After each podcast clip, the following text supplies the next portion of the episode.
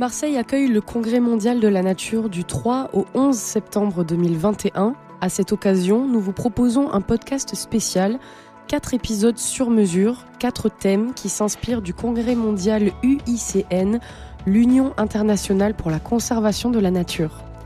Nous sommes allés à la rencontre des habitants locaux qui aiment, connaissent et protègent la région Provence-Alpes-Côte d'Azur tout au long de l'année. Le thème de cet épisode, la terre. En prendre soin, la cultiver, la fleurir, venir de la terre et y retourner, quel rapport avons-nous à la terre, à notre planète, avec ce qui y pousse et qui y vit à nos côtés? Nos interlocuteurs aujourd'hui, Ananda Guillet, un semencier qui lutte pour rendre accessibles des graines reproductibles et libres de droit, Timothée Calvo, un pasteur attaché au royaume de Dieu, Gabriel Viennot, un maraîcher qui prône la pédagogie, et Marie-Christine Favé, une vétérinaire et paysanne qui prête attention à l'intelligence du vivant.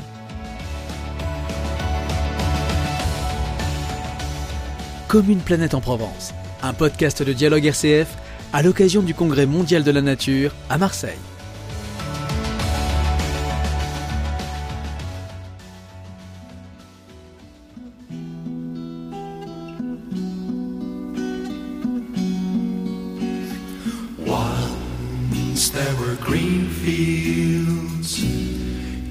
by the sun. Once there were valleys where rivers used to run.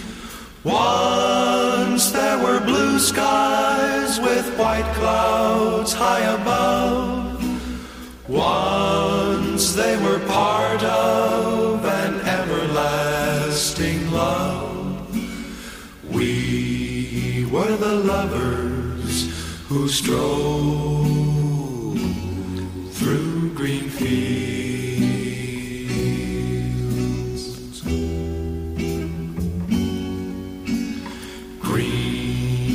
fields are gone now, parched by the sun, gone from the valleys where rivers used to run. Gone with the cold wind that swept into my heart. Gone with the lovers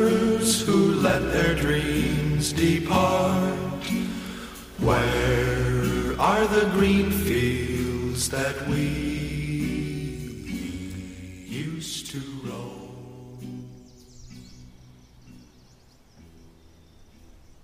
Ananda Guillet est le directeur de l'association Cocopelli qui commercialise des semences libres de droit et reproductibles.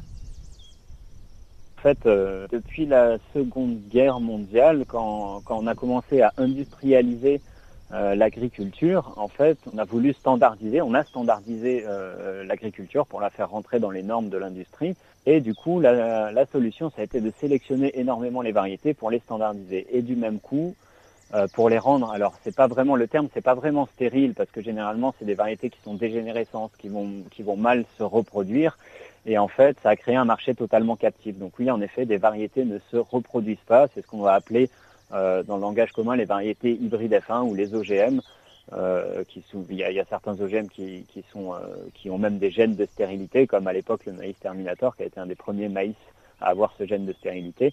Ça crée un marché totalement captif qui est contrôlé par l'industrie agroalimentaire. cette industrie va pouvoir contrôler ce qui se passe en fait sur le paysage agricole en proposant des variétés qui vont euh, aller avec tout le package technologique de l'agriculture moderne, donc euh, tous les euh, tous les produits phytosanitaires, toute la mécanisation, enfin voilà tout ce qui fait de l'agriculture actuelle une, agriculture industrielle. Donc en effet, les variétés Cocopelli euh, vont à l'encontre de tout ce système euh, et se reproduisent. Ça veut dire que vous pouvez reprendre vos graines de tomates ou de laitue ou d'aubergine, de ce que vous voulez, les ressemer d'année en année et vous allez les acclimater à votre terroir, à votre biotope et, gagner à la fois en productivité, en résistance, en goût, en, nutriments, etc.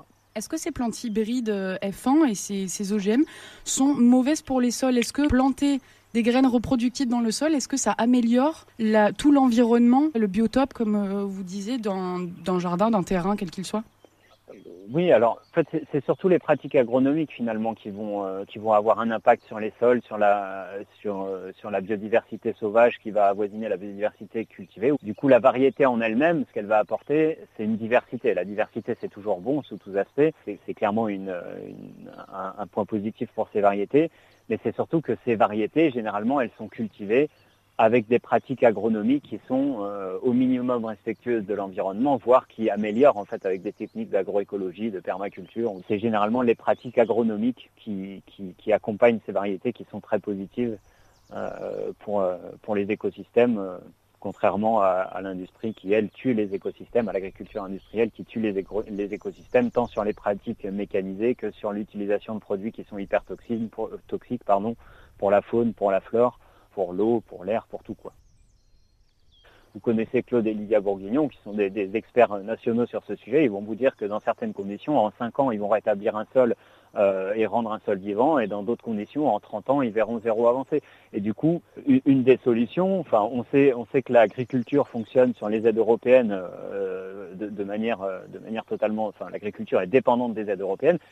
Bon, une des solutions, ce serait de mettre vraiment le paquet, j'ai envie de dire, financièrement pour aider les agriculteurs, en fait, à retrouver des pratiques qui sont saines. Donc, on a tout à refaire au niveau de l'agroécologie. On a vraiment tout à réapprendre. Les, les agriculteurs ne sont plus vraiment agriculteurs, mais généralement des exploitants agricoles. Ça veut dire que c'est tout un système de, techniciens qui vont venir, qui vont dire vous devez faire ça, ça et ça, et les agriculteurs le font. Ils n'ont plus vraiment connaissance alors c'est un peu rude ce que je dis parce que je jette vraiment pas la pierre aux agriculteurs, mais on leur a enlevé la connaissance de leur métier et en fait il faut tout simplement leur redonner la connaissance de leur métier pour qu'ils puissent le faire sereinement et dans de bonnes conditions. Quand on voit le budget qu'on va qu'on va claquer dans des drones pour surveiller les euh, pour surveiller les citoyens ou, euh, des gaspillages d'argent en France qui sont phénoménaux. Si on mettait tout cet argent sur l'agriculture, qui, est le pilier des civilisations sédentaires, je suppose qu'on pourrait avancer. Le problème, c'est que les agriculteurs sont laissés à eux-mêmes. C'est des conditions de travail qui sont très dures pour des revenus qui sont généralement très bas. On a tout à réinventer en réalité si on veut avoir une agriculture qui est réellement durable. Et là, je parle de durabilité dans le, le sens noble du terme, pas comme on l'emploie à tout bout de champ pour un oui ou pour un non. Quoi.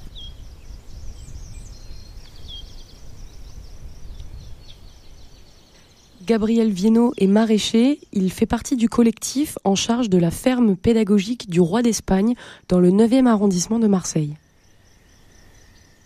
C'est une ferme qui est municipale et du coup ça veut dire que c'est euh, une ferme euh, qui a été créée par la ville de Marseille euh, il y a une quinzaine d'années et nous avec notre collectif on a, on a repris la gestion de la ferme depuis un an et demi et du coup on a principalement deux pôles d'activité. Il y a une activité de maraîchage, donc de la production de, légumes. Euh, donc ça c'est plutôt la partie agricole. On a aussi un, élevage de poules avec euh, une centaine de poules, euh, donc des poules pondeuses. Et on a toute une activité d'accueil, principalement d'accueil scolaire. Et justement, en fait, on a une convention avec la ville de Marseille sur lequel on est engagé pour accueillir quasiment toute l'année scolaire euh, des écoles. Après, on accueille aussi d'autres types de publics. On travaille depuis qu'on est arrivé, on travaille notamment pas mal avec des structures qui accueillent des personnes handicapées. Et, euh, on vend nos légumes deux fois par semaine, le mercredi et le samedi. Euh, et du coup, c'est un moment où les gens peuvent se balader librement dans la ferme. Donc l'idée, c'est que ça soit aussi des lieux qui soient accessibles aux Marseillais et Marseillaises pour que voilà, pour en faire un lieu d'éducation à l'environnement, mais surtout un lieu de sensibilisation euh, aux questions agricoles. Et euh, voilà, après nous on est un collectif de 7, donc je suis pas du tout tout seul euh, dans cette ferme, et on est à peu près une moitié d'équipe plutôt sur l'agricole et une moitié d'équipe sur, sur l'accueil.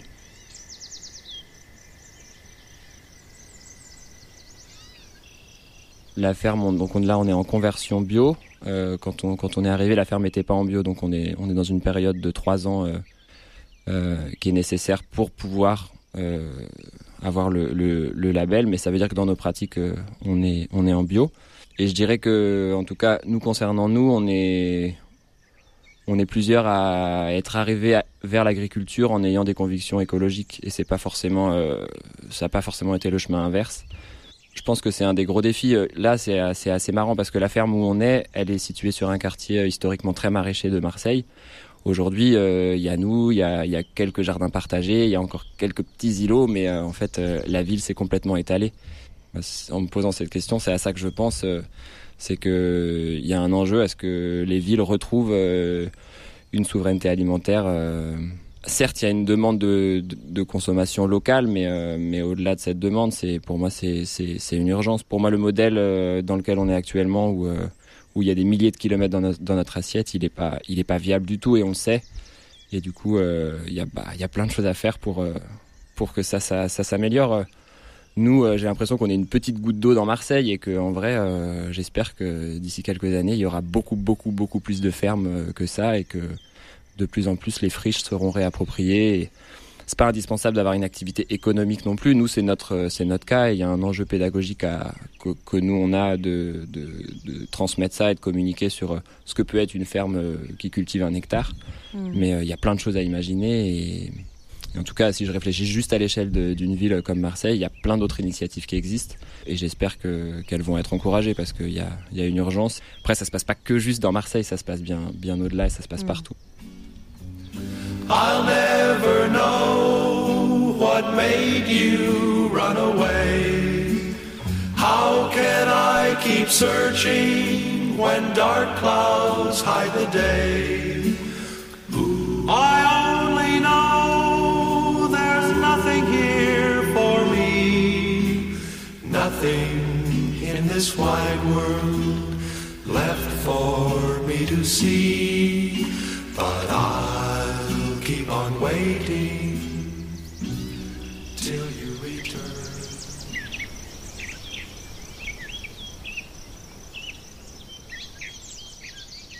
Le mot grec, hein, euh, Basileia, euh, c'est soit le royaume, soit le règne. En fait, c'est l'idée qu'il y a un roi qui exerce euh, une autorité sur un domaine, sur des humains, etc. Timothée Calvo, pasteur réformé évangélique. Et en fait, euh, la notion du royaume de Dieu, il faut la comprendre euh, en, en, opposition avec un autre royaume qui est en place, euh, qui, a, qui, a, été en place pendant très longtemps sur la sur la terre et sur la création, qui est le royaume du diable en fait. Quelque part au moment de la chute, Adam et Ève étaient face à un choix de, régner sur terre au nom de Dieu ou de saisir cette autonomie, cette indépendance, mais dans, le sens vraiment de rupture, et, de définir le bien et le mal par eux-mêmes, sans Dieu en fait. Sans se rendre compte qu'en faisant ça, il se soumettait euh, au diable, au serpent ancien, au dragon qui est, dans le, jardin d'Éden. Et puisqu'ils ont choisi cette deuxième option, euh, eh ben, euh, c'est le mal qui a régné sur la terre depuis, jusqu'à ce que Christ arrive. Et face à cette chose un peu mystérieuse, il a vaincu le diable, dans le sens où le diable a déchaîné sur lui toute sa violence, toutes ses, ruses, toute sa malice, toute sa perversité mais que Jésus n'a jamais euh, succombé à la tentation de renvoyer le mal pour le mal. De, de... On a l'impression qu'il a été dévoré par ce, par ce mal, englouti jusqu'à la tombe. Et, pourtant, euh, il est ressuscité. Et le mal, euh, après avoir tenté toutes ses cartouches contre lui, ne, pouvait rien faire face à sa, puissance de résurrection. Donc le diable a été vaincu. Il a été euh, dévoilé comme étant, comme étant un usurpateur, un imposteur et un menteur. Et à partir du moment où, Jésus a vaincu le diable par sa résurrection notamment, les chrétiens, donc les disciples de Jésus, ont été affranchis par le don du Saint-Esprit de cette euh, tutelle. C'est un peu comme si, euh, jusqu'à ce que Christ arrive, euh, nous n'avions qu'une seule alternative entre faire subir le mal ou subir le mal, dominer ou être dominé, vaincre ou être vaincu, imposer sa volonté ou voir euh, quelqu'un nous imposer sa volonté. Et, et, quelque part, les relations humaines, caricaturalement, pouvaient se résumer à ça, en fait. Et comment éviter d'être écrasé par quelqu'un? Ben, C'était en étant plus puissant. Et euh, bien sûr, la grâce de Dieu n'était pas absente de toute cette histoire de l'humanité, et, et, on n'était pas tous euh, aussi mauvais qu'on pouvait l'être. Mais, mais Christ vient apporter une troisième voie, en fait, où on sort de, de ce paradigme dominant-dominé, et où en fait lui, il, propose euh, de devenir libre. Libre dans nos relations. Euh, euh, c'est-à-dire ne pas accepter d'être assujetti à qui que ce soit, mais refuser aussi, se refuser à soi-même d'assujettir qui que ce soit. Et, euh, et je pense que le, le cœur du royaume, euh, de la vie selon le royaume est là. Et en fait, cette troisième voie, même si Christ a vaincu, elle n'a pas été imposée partout. Euh, on rentre dans un temps de patience de Dieu, où Dieu laisse la porte grande ouverte pour changer de camp, pour rentrer dans cette vie du royaume en devenant un disciple de Jésus. Euh, cette porte sera ouverte pendant un temps, jusqu'à ce que Christ revienne une deuxième fois. Et à ce moment-là, ce sera ce qu'on appelle le jugement dernier. Et euh, cette fois-ci, là, il reviendra pour restaurer toute la création et l'humanité qu'il aura choisie, de telle sorte que nous vivions l'éternité avec lui.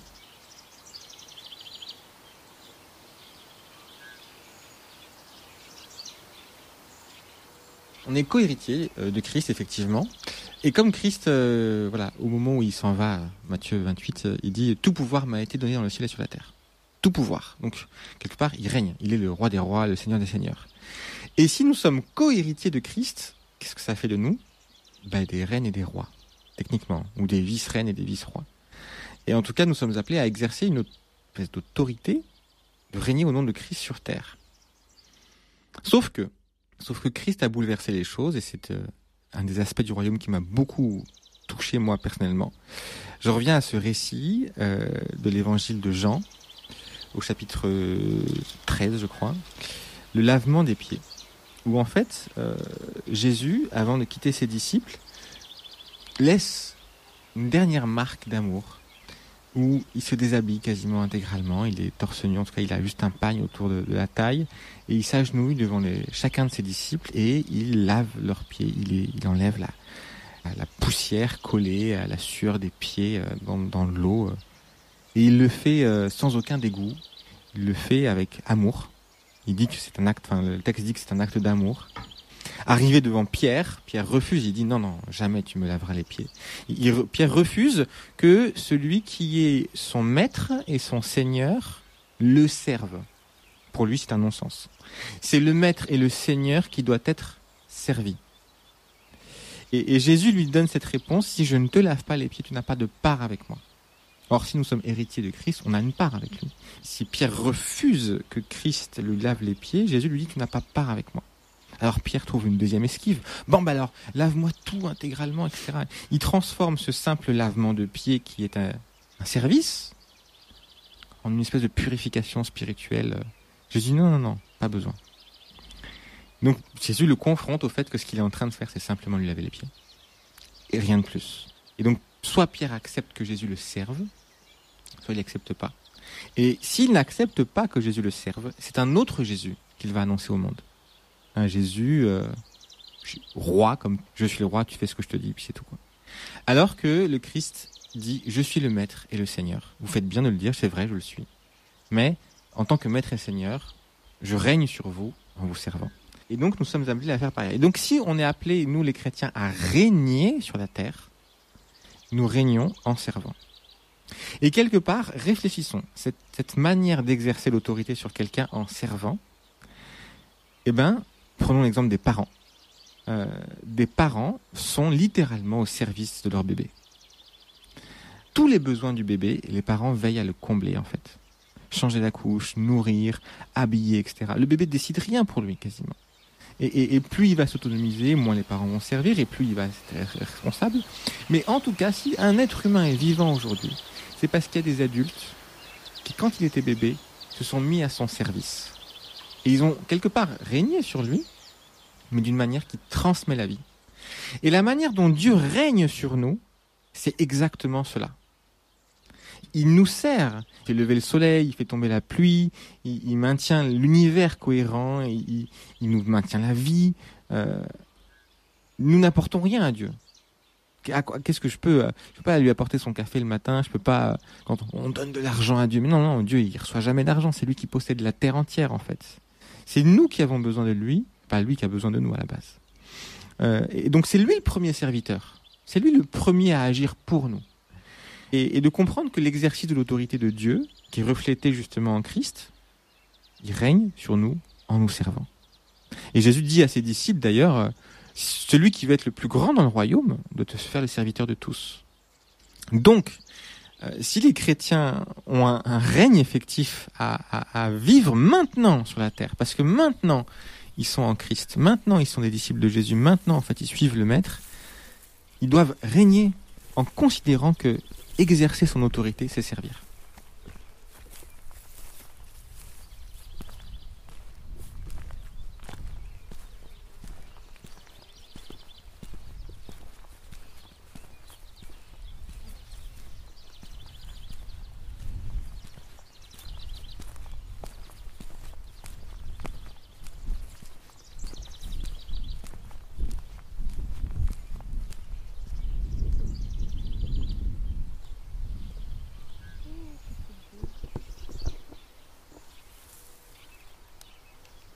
Marie-Christine Favé, éleveuse de vaches et de chevaux en Provence. On est dans un, monde où, euh, particulièrement je peux le dire en, tant que vétérinaire ou en tant qu'éleveur, on est très actif et très dans l'activisme. Donc on a, il y a une période de, de l'élevage où euh, autrefois les anciens disaient je vais soigner les animaux. Ça veut dire ils allaient le donner à manger, voir si tout le monde allait bien, mettre de l'eau, etc alors qu'aujourd'hui, on pour faire des soins, c'est il faut absolument euh, utiliser un artifice, utiliser un produit chimique de synthèse, utiliser une, substance naturelle, utiliser euh, euh, un objet mécanique, utiliser un ordinateur, utiliser quelque chose donc pour analyser, codifier et réparer. Et ce qui, à mon sens, nous éloigne du vivant, et de ces processus et de ces manifestations. Voilà. Moi, j'ai appris beaucoup avec un vétérinaire quand j'étais étudiante, qui lui, il allait toujours, c'est pas si vieux que ça, hein, et pourtant il allait toujours euh, voir les vaches avec son nez, ses oreilles, ses mains, sa bouche. Parfois, il goûtait euh, certains aliments des et déjà, il pouvait faire son diagnostic presque avec ses, ses perceptions sensorielles, les sens. Il disait ah ben ici il y a beaucoup de bruit quand il arrive dans les tables, oh, ça sent ou voilà. Aujourd'hui, on a, on, est, on a décalé dans notre monde où le vivant, on l'appréhende par euh, des mesures, euh, des, normes, et on se coupe d'une vision plus globale. Et, on, est, on a vite, chaque fois qu'on voit une petite chose qui va un peu hors norme, eh bien, on va le corriger pour le mettre dans la norme. Alors que le vivant, à mon sens, c'est tout sauf de la d'une norme c'est très très individuel. Il y a des, c'est plus des intervalles de fluctuation et parfois on, peut voir des analyses de terre, des analyses de, de, sang, des analyses de rumen, des analyses de compost où où on pourrait, ou des analyses de fourrage où on dit bah là il n'y a rien à manger. Mais quand on voit les vaches qui le mangent, par exemple pour le, fourrage, on voit qu'elles trouvent ce qu'il faut. Donc la, la mesure et la correction n'est pas forcément toujours adaptée à, à cette approche du vivant.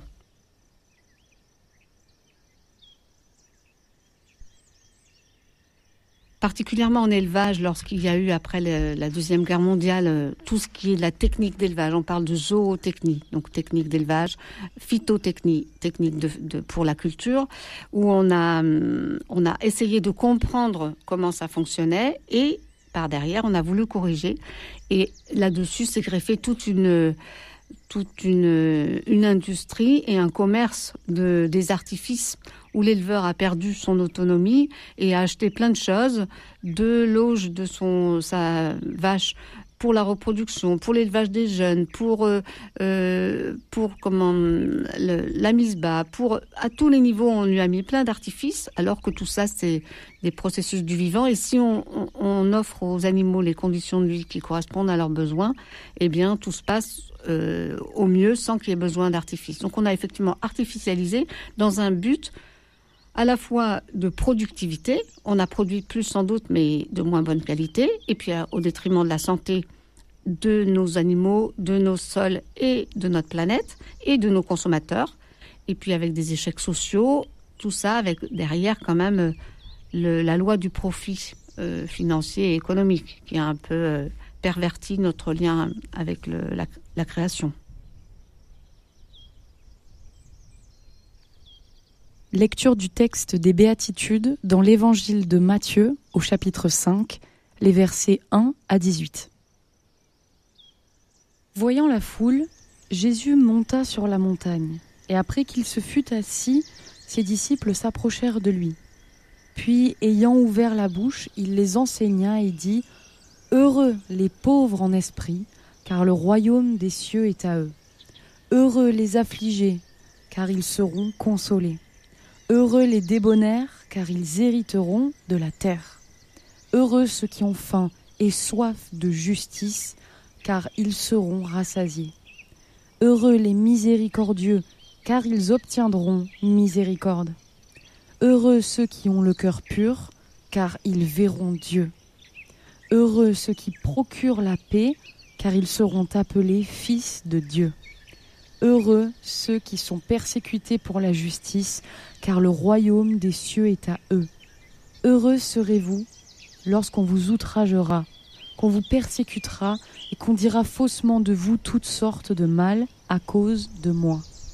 Réjouissez-vous et soyez dans l'allégresse, parce que votre récompense sera grande dans les cieux, car c'est ainsi qu'on a persécuté les prophètes qui ont été avant vous. Vous êtes le sel de la terre, mais si le sel perd sa saveur, avec quoi la lui rendra-t-on? Il ne sera il ne sert plus qu'à être jeté dehors et foulé aux pieds par les hommes. Vous êtes la lumière du monde. Une ville située sur une montagne ne peut être cachée, et on n'allume pas une lampe pour la mettre sous le boisseau, mais on la met sur le chandelier, et elle éclaire tous ceux qui sont dans la maison. Que votre lumière luise devant les hommes, afin qu'ils voient vos bonnes œuvres, et qu'ils glorifient votre Père qui est dans les cieux. Ne croyez pas que je sois venu pour abolir la loi ou les prophètes. Je suis venu non pour abolir, mais pour accomplir. Car je vous le dis en vérité, tant que le ciel et la terre ne passeront point, il ne disparaîtra pas de la loi un seul iota ou un seul trait de lettre jusqu'à ce que tout soit arrivé.